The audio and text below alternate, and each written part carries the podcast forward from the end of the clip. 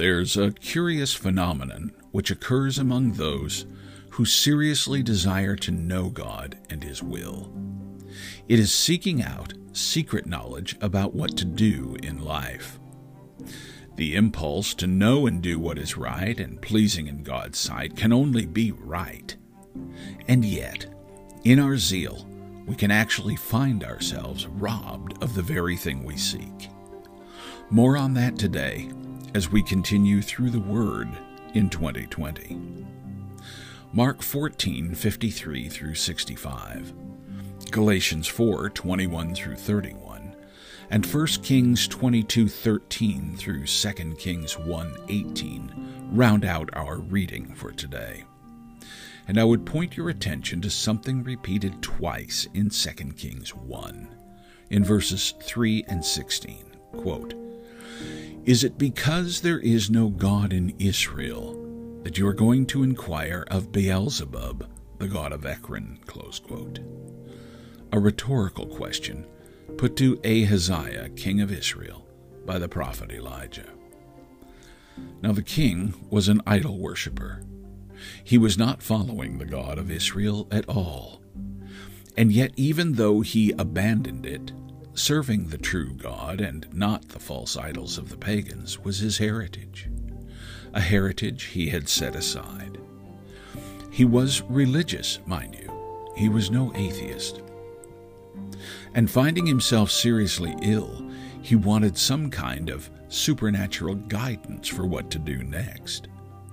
But instead of seeking God, the God of Abraham and Isaac and Jacob, the God of his forefathers, he sought out the false god of a pagan nation, Beelzebub, literally the Lord of the Flies. Here's the point when we either neglect or reject the revelation God has already made in His Word, we will find ourselves running to additional sources, to any source, to try and get the answers we seek, which is in fact a twofold problem. First, it neglects or rejects God. It finds us failing to do the really hard work to understand what He has revealed already. Second, it fails to take into account what God, in His perfect wisdom, has answered already. He's answered the questions which really need answered, and not necessarily the ones we want answered. It calls us to examine whether or not we're asking the right questions. So we might pose this passage to ourselves another way. Is it because there is no God that we seek the counsel of psychics, astrologers, spiritualists, political prognosticators, motivational speakers, even prophets, and gurus, both religious and secular? Is it possible that we are so preoccupied with what God hasn't revealed that we're actually ignoring what he already has.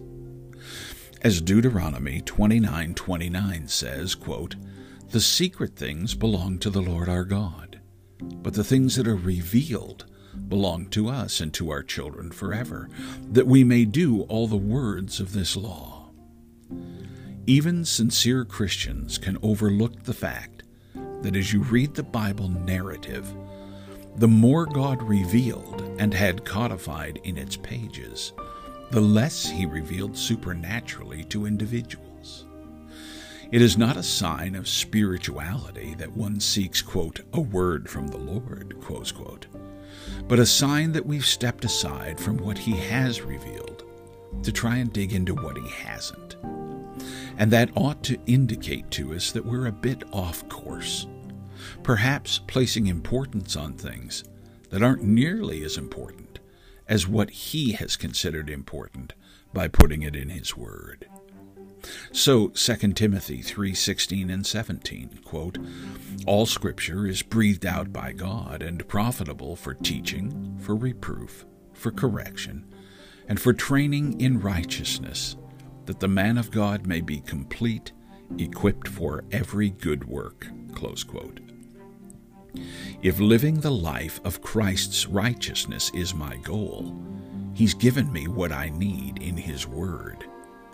If my goal is something else that Scripture doesn't address, either directly or in principle, maybe I need a different goal.